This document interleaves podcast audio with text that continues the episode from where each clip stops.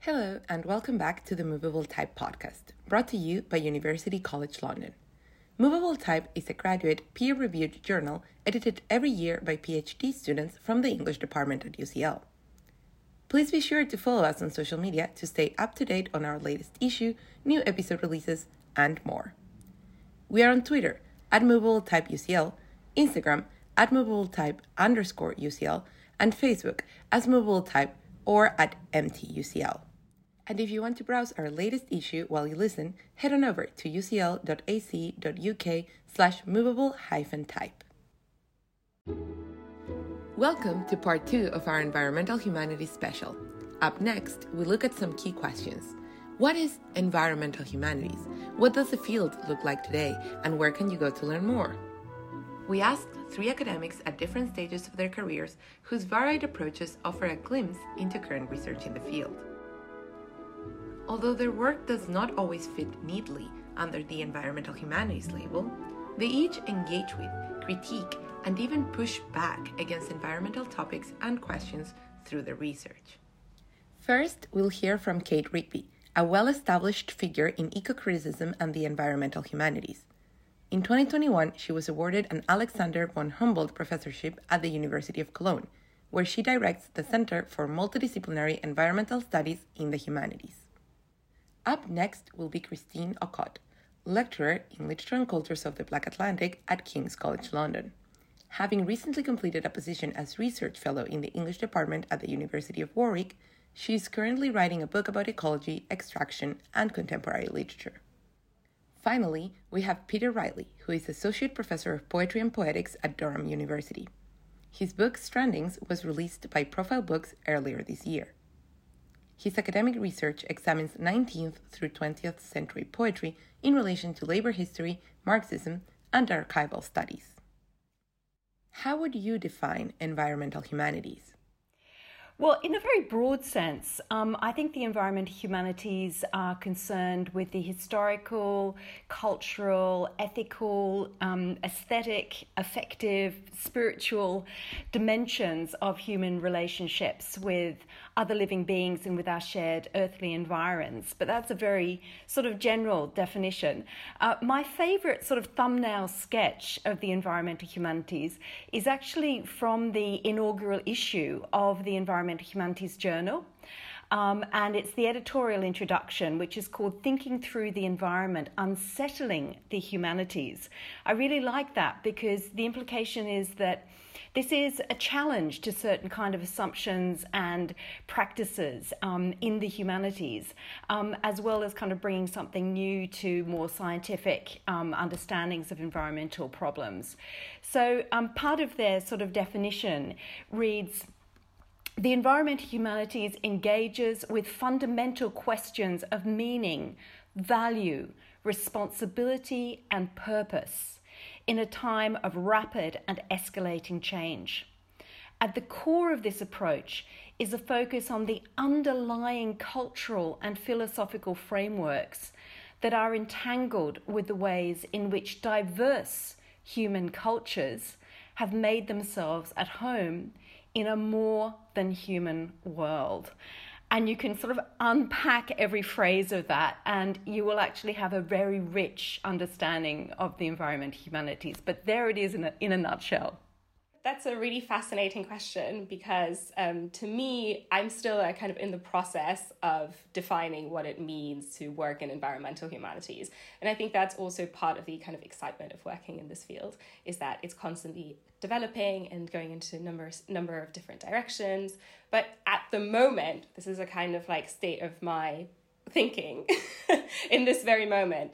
Um, environmental humanities is is a way of understanding how people have kind of shaped their relationship to what is extraneous to them and their being. Um, and how they've then in turn shaped that extraneous world according to their ideas of how society should be structured.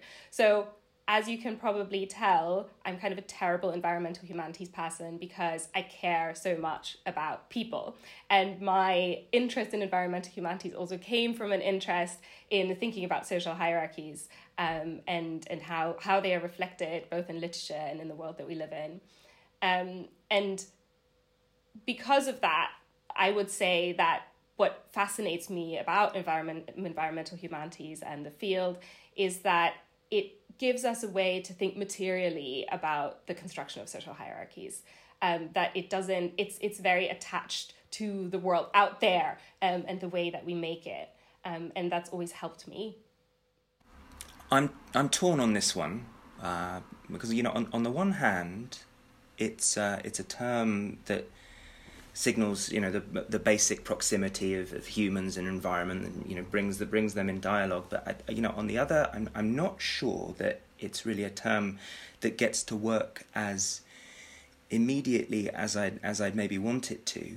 Um, you know and I, I thought uh, I thought I keep returning to and you know however broad and maybe imprecise this this this thought is uh, you, you think you think about the the the, the, the first stirrings of the industrial revolution not the first stirrings but you know when the industrial revolution really took hold maybe let's locate it in the middle of the 18th century uh, and you know at the same moment you suddenly have as almost a kind of a flight impulse or a, an inverse projection the romantics coming along with with their conception of nature of of of this of this environment um, a space in which you know the, the sovereign masculine privileged self can you know, suddenly project themselves into. And I, I really like that idea. I think it's a really useful animating thought when thinking about the categories of humans and nature because is it the case that you know some of our fundamental conceptions of the environment and nature are born out of uh, in a kind of a you know a, a, a reflexive sense the moment of most the most intense kind of industrial production that the world had hitherto seen. Uh, so nature as you know a kind of a fan- like a fantasy evacuation, an escape from the dark satanic mills. Uh, nature environment as dialectical rebound, right? Um, so so yes, you know environmental humanities, uh, but but maybe you know the the point for where, where I'm coming from it in terms of my own thinking uh, may, maybe I'd, I'd, I'd want to think of it more akin to like yeah just a fan like nature as fantasy inversion of the various stages of capitalism. Uh, so not necessarily something that you know pristine that can still be saved but rather a category that's continually modified in relation to political economy. Um, sorry i'm just going to say one more thing there. Environmental humanities I, I'm, I'm not. I'm not sure how. I'm not sure how satisfied I am with that. With that invocation of, the, of, of such a broad category. It's not humans destroying the planet, creating the conditions of the apocalypse. Uh, it's it's it's accumulators of wealth, uh, as a very specific subcategory of humans. Where do you see your research fitting into the field of environmental humanities, and how did you get there?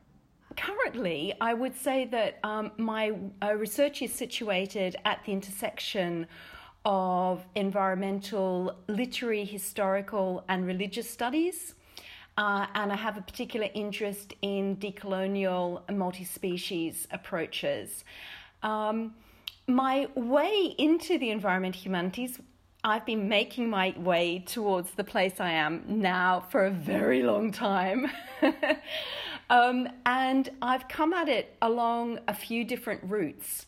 And the, at the core of it is passion, actually.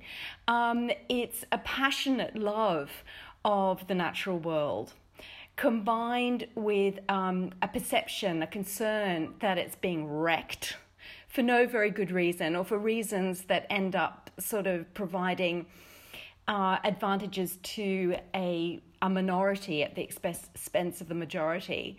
And then, thirdly, um, a desire to try and understand what are the deeper underlying sociocultural drivers that kind of brought us to this place and what sociocultural opportunities are there for taking a different turn, taking a different direction. So that's kind of that was my starting point and that really came into focus for me um, as a postgraduate um, student uh, in Melbourne, first at the University of Melbourne, then at Monash, a long time ago, back in the mid 1980s, I suppose, um, in the field of German studies and comparative literature and critical theory. And I was hanging out with a lot of people who were interested in contemporary forms of um, of theory, mainly francophone. Um, and at the time, I didn't find them particularly helpful for thinking about environmental crisis. And where I ended up being drawn to was Adorno and Horkheimer's critique of the domination of nature in their extraordinary dialectic of enlightenment from the 19, from, from the 1940s, from towards the end of the Second World War when they were in exile uh, from Nazi Germany. And I kind of revisited their analysis of this dialectic of enlightenment through um, through feminist and ecological and post-colonial perspectives um, in my doctoral thesis. So that was kind of one of my ways in was through German thought, German literature, and German thought.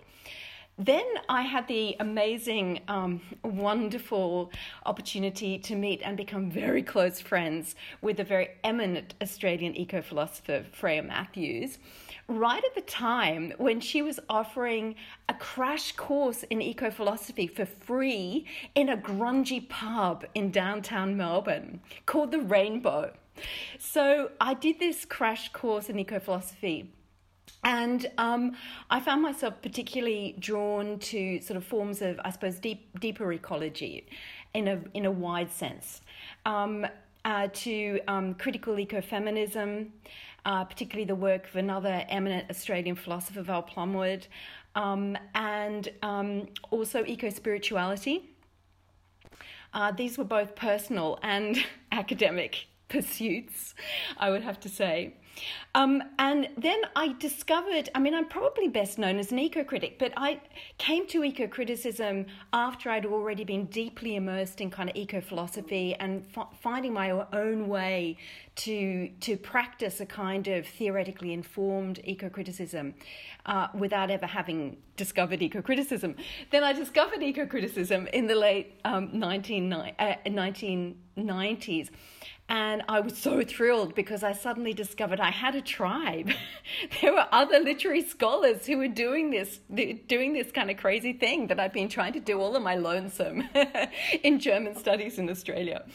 Um, and then, right around that time, um, I was invited to join the Australian National Working Group on the ecological humanities. And there I was in conversation with environmental historians, environmental anthropologists, also um, conservation biologists, climatologists, and this was incredibly formative. Then I also I learned a lot from my PhD students. Um, uh, particularly uh, people like Anne Elvey and Mark Manolopoulos, who've gone on to kind of publish quite widely um, independently, um, they really kind of introduced me to eco biblical studies and eco theology. Um, and that was very much sort of deepened and extended further by participating in a couple of extraordinary transdisciplinary eco theology symposia at Drew University with um, the uh, eco theologian um, Catherine Keller and the sociologist of religion and ecology, um, Laurel Kearns. And in my recent work, I've, I've been sort of um, exploring more um, sort of ethnographic approaches, particularly in the area of religion and ecology. So, um, yeah, so I think that's kind of brought me to where I am now. Actually, that's such a fascinating question that I would I would love to hear what other people have to say about this because I now have a lot of colleagues and um, and also have in the past had a lot of colleagues who have just been long time environmental humanities people um, and I'm sort of an interloper in many ways. Um, so I'd be really curious to see how other people have responded to this question. Um, but for me, I think I arrived there in what can only be described as like the most meandering way um, ever. And I hope, I think a lot of people arrive at their research questions in that way, in that you write something and then you suddenly realize that actually the question you've been asking all along has been an entirely different one. Um, so um, when I was writing my doctoral thesis, I just wanted to understand how very recent and hyper contemporary literature um, by immigrants to the United States from Africa represented what we might call race um, against the backdrop of more liberal regimes um, of kind of multiculturalism, right? Um, so I wanted to think about how do they see the difference in racialization? How do they see race on a global scale? And how is that even represented in literature? Because it's it's so difficult to try and represent something that is so carefully constructed and so deeply historical um, on the level of form. And at first, I thought it was all about the law and the state and the way that the state regulates people. And uh, that gave me a language to talk about something that isn't really overt exclusion, um, but is actually embedded in ideas of a state's needs and requirements. So the idea of value, right, um, rather than this idea of expulsion or or or rejection of people. Um, I think this is also a really grim conversation to have all the time because I, I had that conversation with people in my PhD and now I'm having to have it again um, around various crises, so-called crises um, with um, that are produced by kind of long wars and conflicts.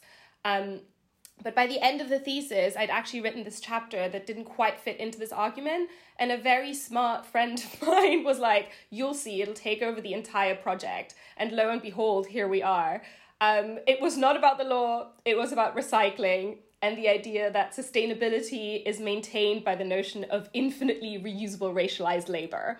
Um, it was just weird to me that there was this novel that made a similar argument about the effect that recycling labor has, um, that and made it through a comparison or a formal comparison to mining labor which i thought was just like such an odd way of thinking about it especially because sustainability and recycling and i've written about this in kind of public forums is such a kind of morally unambiguous thing. Like it's always seen as being just a good thing. Um, and to encounter a text in which it was very clearly not i was just think it made me think a lot about like how race is produced through environment and work and labor and this really appealed to me since I'm always interested in kind of theories of race that try to make connections, but then don't flatten history. Um, I've never really liked theories that suggest that nothing ever changes and race is always the same. Um, so in that case, I felt that extraction was doing something more than describing actual mining. It was describing mining, but it was also describing a process that had a kind of formal element, a formal literary element, and that was intertwined with the exploitation of racialized workers. Um, so by the end of the thesis, I'd gotten to the stage where I loved this chapter. I didn't know what to do with it. And then I started my postdoc at the University of Warwick, which, I mean, is just a fantastic place to work in environmental humanities um, because you skip all the steps, uh, all the kind of liberal traps, and then just end up at like a really robust understanding of what you want to do and what, what kind of political commitments you have. Um, and I arrived there wanting to think about extraction um, and what it means when we think of race in terms of extraction. Um, and for me, it's not just that racialized people are turned into commodities or raw materials that can be extracted, which is kind of a simplistic way of thinking about this historical relationship, but I wanted to develop a different way of thinking about how that works. So, what does it mean, for instance, that in the case of South Africa, you've got this development of a very clearly kind of racial capitalist state um, against the backdrop of massive kind of mining and colonialism that is so tied to mining. And by that point, I'd written this chapter, and I arrived at the University of Warwick as a postdoc on Mike Niblett and Chris Campbell's fantastic project about commodity frontiers. Um, and that completely just changed everything I thought I knew about the relationship between race and environment. Um, I cannot stress just how stupid I felt when I got there. Um, and I think feeling humbled is like a really great way to learn. Um, and I keep wanting to remember that. It's like it's good when you don't know something because it means that you're going to learn something. Um, and some of the main takeaways were that I got from my time there are that environment or ecology that doesn't think about the Caribbean is basically missing a crucial piece of the analytic puzzle. Um, and also that liberal notions of environmental appreciation and a kind of pure nature, or something that needs to be protected, are consistently ineffective and they also often are in danger of just falling into a kind of strange moralistic language that then subsequently turns into something quite bad, often to do with the reinforcement of racial hierarchies and social hierarchies more broadly. Um, and so, really, the journey towards environmental humanities was and still is for me a, a journey through thinking about um, social hierarchies, their representation in literature, um, and now increasingly about the specific histories that tie these together. Well, I, th- I see my work as as maybe aligning with uh, those of us who are maybe making sure that, that the environment, that category, isn't allowed to float around uh, with with any sense of you know kind of autonomy or uh, any pristinist delusions, let's say. And I think you know, like someone like Jason Moore's work on ecology uh, does this really well. You know, his emphasis on dialectical bundling, entanglement. You know, that's where maybe I get my my strandings metaphor from, or one aspect of my strandings metaphor. Uh, you know, this this sense that you cannot extract the categories of nature and the environment out from uh, yeah society, politics, economy. Um, and you know, I, I think really, I, you know, I, I worry about the ongoing fetishization of the natural world. Um, you know, whether that's the the nature writing industry, uh, whether that's the various nature programs available on mainstream television, um, and I think you know, with, with the book I've I've just published, Strandings, I, I, I just wanted to I wanted to foreground a sense of absolute complicity, contamination. I wanted to be in it. I wanted to be guilty. In Donna Haraway's terms, I wanted to stay with the trouble.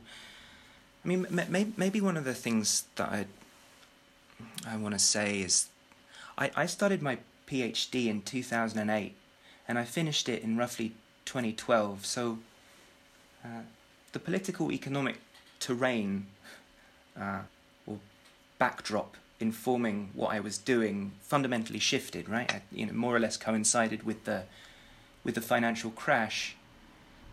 And then in the wake of that, you know, li- li- living through the first stirrings of austerity, the introduction of student fees, now the dismantling of pensions. Uh, and I think mapping my strandings metaphor onto that very turbulent period of economic history that that's that's that's that's maybe why why I I, I saw st- stranded whales kind of reassert themselves or assert themselves in a very particular way during that time. Uh, you know, the nation nation state floundering on a beach. You know, this huge upsurge in post-imperial nostalgia surrounding you know the, the whole the whole Brexit thing. Uh, and interestingly, uh, you know, I, I found out during the course of my research on on stranded whales that when Britain in the late 18th century was feeling all sorts of anxieties about Napoleonic France, uh, British satirists started conceiving of the nation state in terms of rotting whale carcasses. So Britannia, the mighty whale, was being compromised. Right, this this maritime force was um, was in danger of becoming beached, and in this extraordinary sort of historical feedback loop, uh, post-imperial nostalgia. Uh, Brexit anxiety continually projected itself uh, in terms of a series of beached and rotting whale carcass metaphors. So, in in a sense, though, you know, the, these stranded whales or, or, or the stranded whales kind of icon of our moment asserted itself in my life very forcibly. And also, you know, there's another thing going on here. My own subject position, white privileged male, you know, I, I of course I am absolutely bound up with this central metaphor. Uh, I'm speaking as a, as a kind of a lyric I in this context, registering all of these anxieties as they kind of flow through me, trying not to be reactionary about them, trying not to reaffirm all of these fictions about sovereignty, uh, isolationism, uh, you know, the, the isolato trying to survive uh, against the currents of, of, of turbulent times. That's one aspect of stranding or strandedness. Maybe trying to refuse those kinds of reactionary thoughts and rebound towards another sense of the word stranding, as in interrelationship, connection, kinship, re establishing the commons. So, my life as a tra- trafficking back and forth between the temptations of reaffirming a stranded self, a leviathanic self, and the redemptive possibilities of dreaming up new ways of reaching out, establishing community. Uh, so, so that's that's that that's a, a very long-winded answer to your to your question. How did I get here? I just rode rode the waves of capital as we all as we're all doing. What do you see for the future of environmental humanities? I think there there are a few things on the horizon. Um, one is uh, a, an expansion of the um, concern with environmental justice to a bio inclusive eco justice perspective. Um, and um, particularly, I'm really interested in work in multi species studies and multi species ethnography. Um, um Deborah Bird Rose, um, the environmental anthropologist and I suppose eco cultural theorist um, extraordinaire, um, talked about trans species justice. Um, and I think that, you know, in the face of um, escalating extinctions and dwindling uh, numbers of free living plants and animals and fungi and even biota in the soil, um, it's so important to really come back to that early critique of, um, of, of human supremacism um, and um, really understand that we are called ethically into a more than human community um, of concern. So that I think that's one thing, and that's that's very much already happening. I think another thing is, um, you know, it's clear the, um, I mean, it's clear in been clear in Australia for about two decades um, that climate change is already disrupting weather patterns in such a way as to cause infrequent, in, you know, increasing frequency and intensity of extreme events and therefore disasters. Um, that was really the focus for my book before last, Dancing with Disaster. Um, it became very evident to me as an Australian and also talking with climate scientists that even if miracle of miracles, uh, we managed to restrict um, average global warming to 2 degrees or even to 1.5 degrees. That's quite enough to end, end up with um, really um, very unpredictable, unstable, and, and frequently disastrous meteorological conditions and with impacts on food, on water, displacing people, displacing species, adding to um, you know the extinction um, rate. Um, and so I really think that we have to reckon with disaster. We we need to develop um, an ethics of living with disaster, of living humanely um, and considerately um, and mindfully with disaster. So, um, so that's the second thing. And the third thing, the third thing I kind of gestured towards previously in talking about where my own work is. What I think is really distinctive about what's emerging in the space of the environment humanities is um, forms of interdisciplinarity that bring the sort of hermeneutic and historical um, and ethical, philosophical kind of approaches of the humanities into conversation with uh, social research, the methods of, of, of, social research, particularly ethnography. Um, and what I'm particularly interested in, in increasingly are research projects that are participatory one of my favorite recent books in this area is Participatory Research with More Than Human Others. considering, um, for example, the dogs that are involved in developing um, sort of new technologies to help people with various forms of disabilities where it involves technologies and dogs and people. The dogs are seen as, as research partners, as equal research partners, and, and their you know their their, um, their feelings and needs and and and um, values and perspectives, you know, are kind of also have to be respected insofar as we can from within our narrow human little world. Obviously, we can't fully enter into, um, you know, the mind and experience of, of other creatures, but we can we can be more or less attentive to where they're at. So, but yeah, participatory research with more than human others. I think that this is a really exciting sort of new um, new terrain for environmental humanities work. I mean, looking into the future in a moment of, I don't, I don't mean to fall into any tropes, but at the moment, thinking about the future is a scary, scary thing.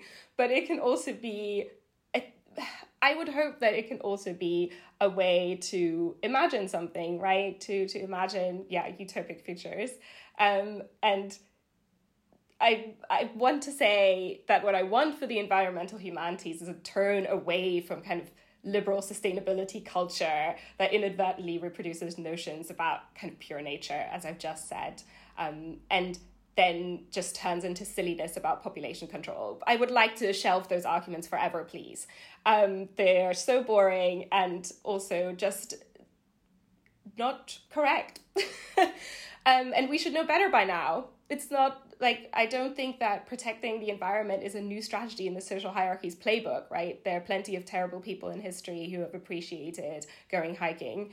Um, uh, liking the environment does not a good for a good politics make. So I would like us to really think. I would like the field to really think about its political commitments. Um, and what I'm saying is that I'd like a lot less policing both literally and like kind of figuratively um, about what is and isn't a morally correct engagement with environment. Um, and more of an emphasis on some really exciting um, work in um, in other fields like environment like queer studies disability studies and indigenous studies um, which have all produced fantastic work on environment that is sometimes not properly engaged with the kind of mainstream environmental humanities. Um, I absolutely love, for instance, Nicole Seymour's work and bad environmentalism, and um, which which really thinks about like how people try to be irreverent about this.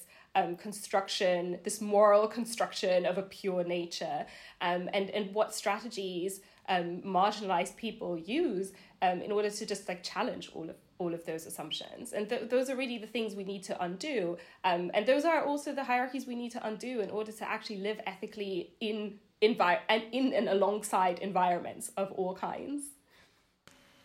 The degree to which we are living and working on shifting historical sands, uh, and how the margins of possibility are, are, are seemingly continually being redrawn, not necessarily, definitely not in a redemptive or, or, or positive way, and sort of in, in, in the immediate sense. You know, so COVID, pandemic, just ongoing ecological collapse and crisis, then the extraordinary conflagration in, in Ukraine, whatever kind of circumference of believability that I had been living under prior to that historical moment it's just being it's just being expanded. It's just it's just being challenged. Uh, yeah, the the margins of reality continually being redrawn, whereby you know the unthinkable suddenly becomes thinkable again.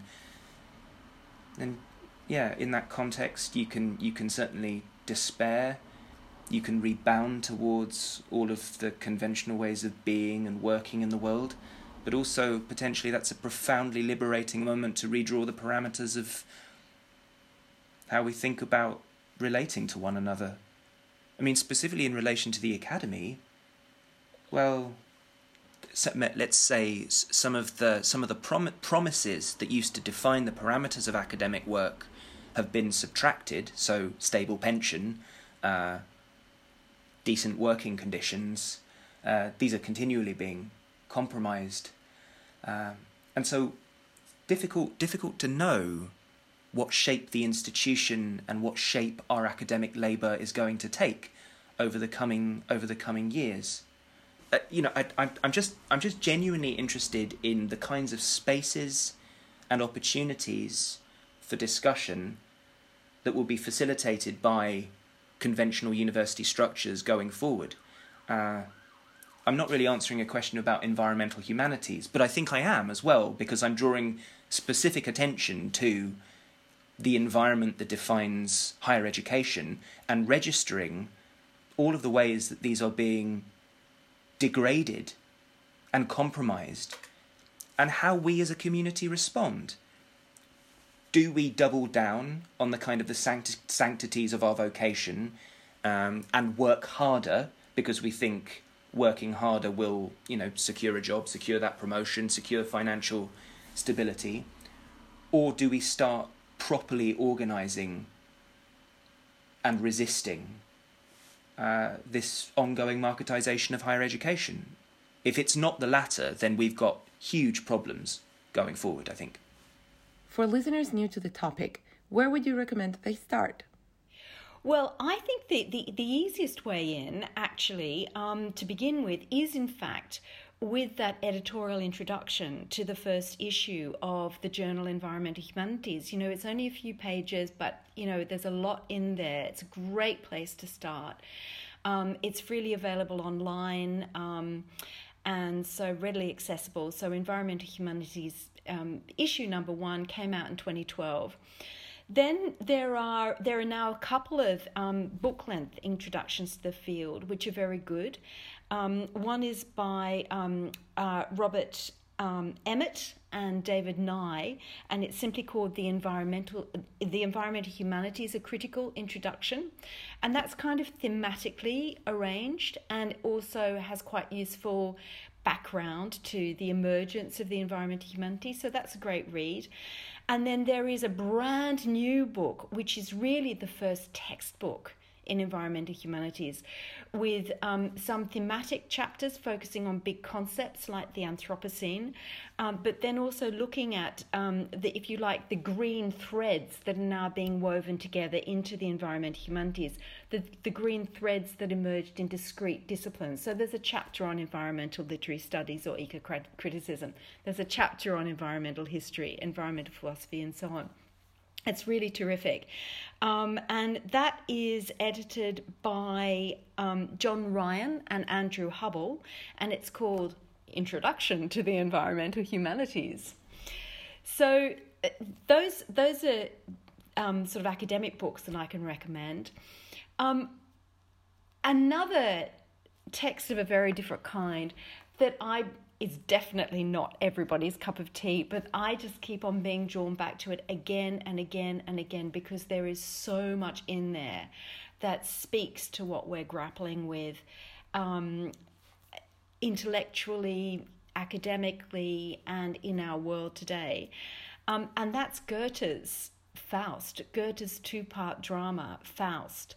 Um, and definitely not for everybody, but, but for people um, who are into literature, um, uh, you know, particularly Faust Part Two, um, really explores um, so many dimensions of um, if you like, it, it kind of the modern the modern condition, um, and um, aspects of um, the, the, sort of well the domination of nature actually that kind of impetus uh, to to sort of dominate and control um, but also kind of countervailing countervailing possibilities um, uh, it's an extraordinary text. There's just one other thing that I would mention. It's also um, uh, well, I think you might have to pay for it online, but it's it's um, it's a very punchy article written by, um, co authored by a horde of people, um, including myself, a little minor bit part. Um, the lead author is Noel Castree, and it's called Changing the Intellectual Climate. And that was published in um, Nature Climate Change a few years back. Um, and it's also really helpful because it's in a science journal and its um, objective is to explain why the humanities and qualitative social sciences are so important to considering the human dimensions of global environmental change um, and how um, damaging it is that those perspectives have been neglected. And there are little kind of boxes with definitions of environmental social science and environmental humanities. So that's another really useful kind of starting point. Hmm.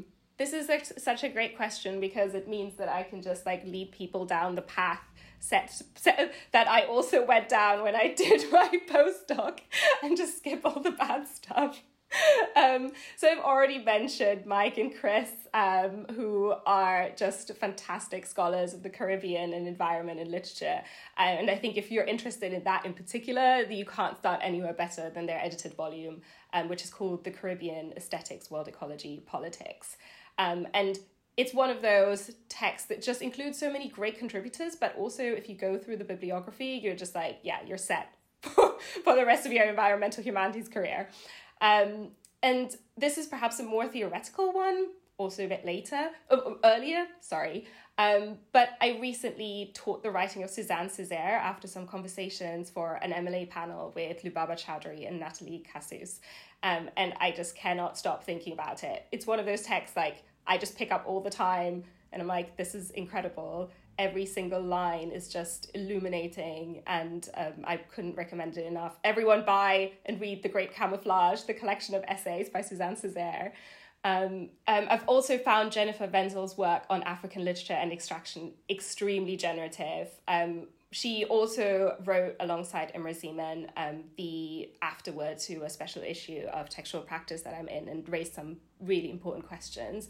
Um, and what I appreciate about the work is that it pays careful attention to both history and those mediating processes that take place when we try to represent the world and then read it.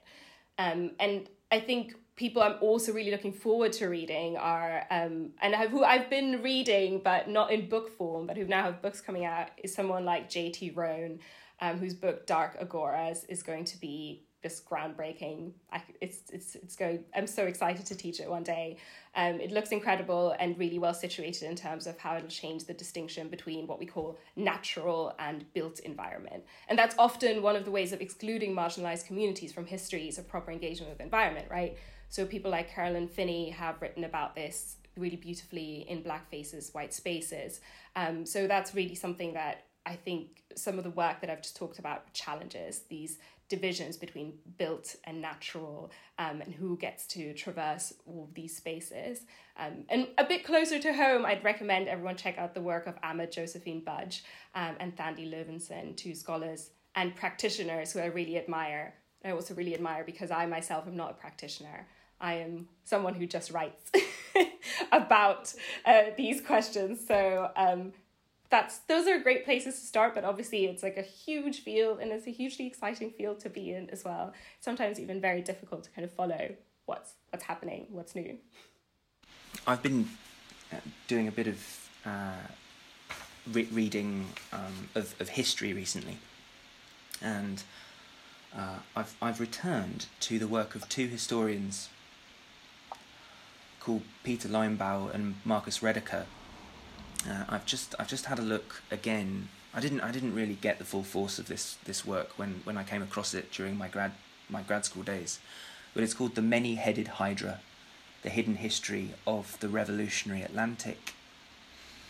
I mean, this is a work that that tells the story of those peoples who, well, you know, were cast aside by the dominant, maybe you know, emergence of of, of modernity, capitalist modernity, and who struggled to imagine a world uh, and a relation to that world uh, that was that was fundamentally different from uh, you know the recursive colonial fantasy of resource extraction, uh, alienation, capital accumulation, uh, and the protection of private property. So all, all of those castaways and runaways and slaves uh, and militant workers who banded together and who started dreaming up the parameters of how the world might look askance of well all of those elements that continue to define our world today. Uh, and just registering exactly what we spoke about earlier, this moment as a period of intense historical trauma and upset and disorientation, and realizing that in response to that disorientation, we can retreat to all of the all of the fictions of the past. We can retrench notions of selfhood, sovereignty, success, or we can just hold out the opportunity that another world is possible. Uh, that in the lineaments of monopoly capitalism, we can glimpse alternative futures and possibilities and ways of being with one another. Uh, that if there is a sudden apocalyptic jolt, uh, we might be able to build the world again. That sounds hopelessly vague, doesn't it? But you know, I, that, that that's all I'm able to articulate at the moment. You know, if you want something more programmatic, then don't come to a to an English literature scholar, right? Uh, that's uh, that's um, that's probably important.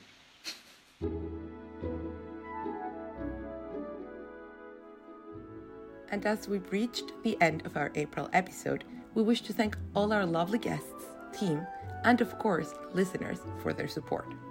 Once again, please be sure to follow us on social media to stay up to date on our latest issue, new episode releases, and much more. Tune into the Movable Type podcast next month for another exciting episode.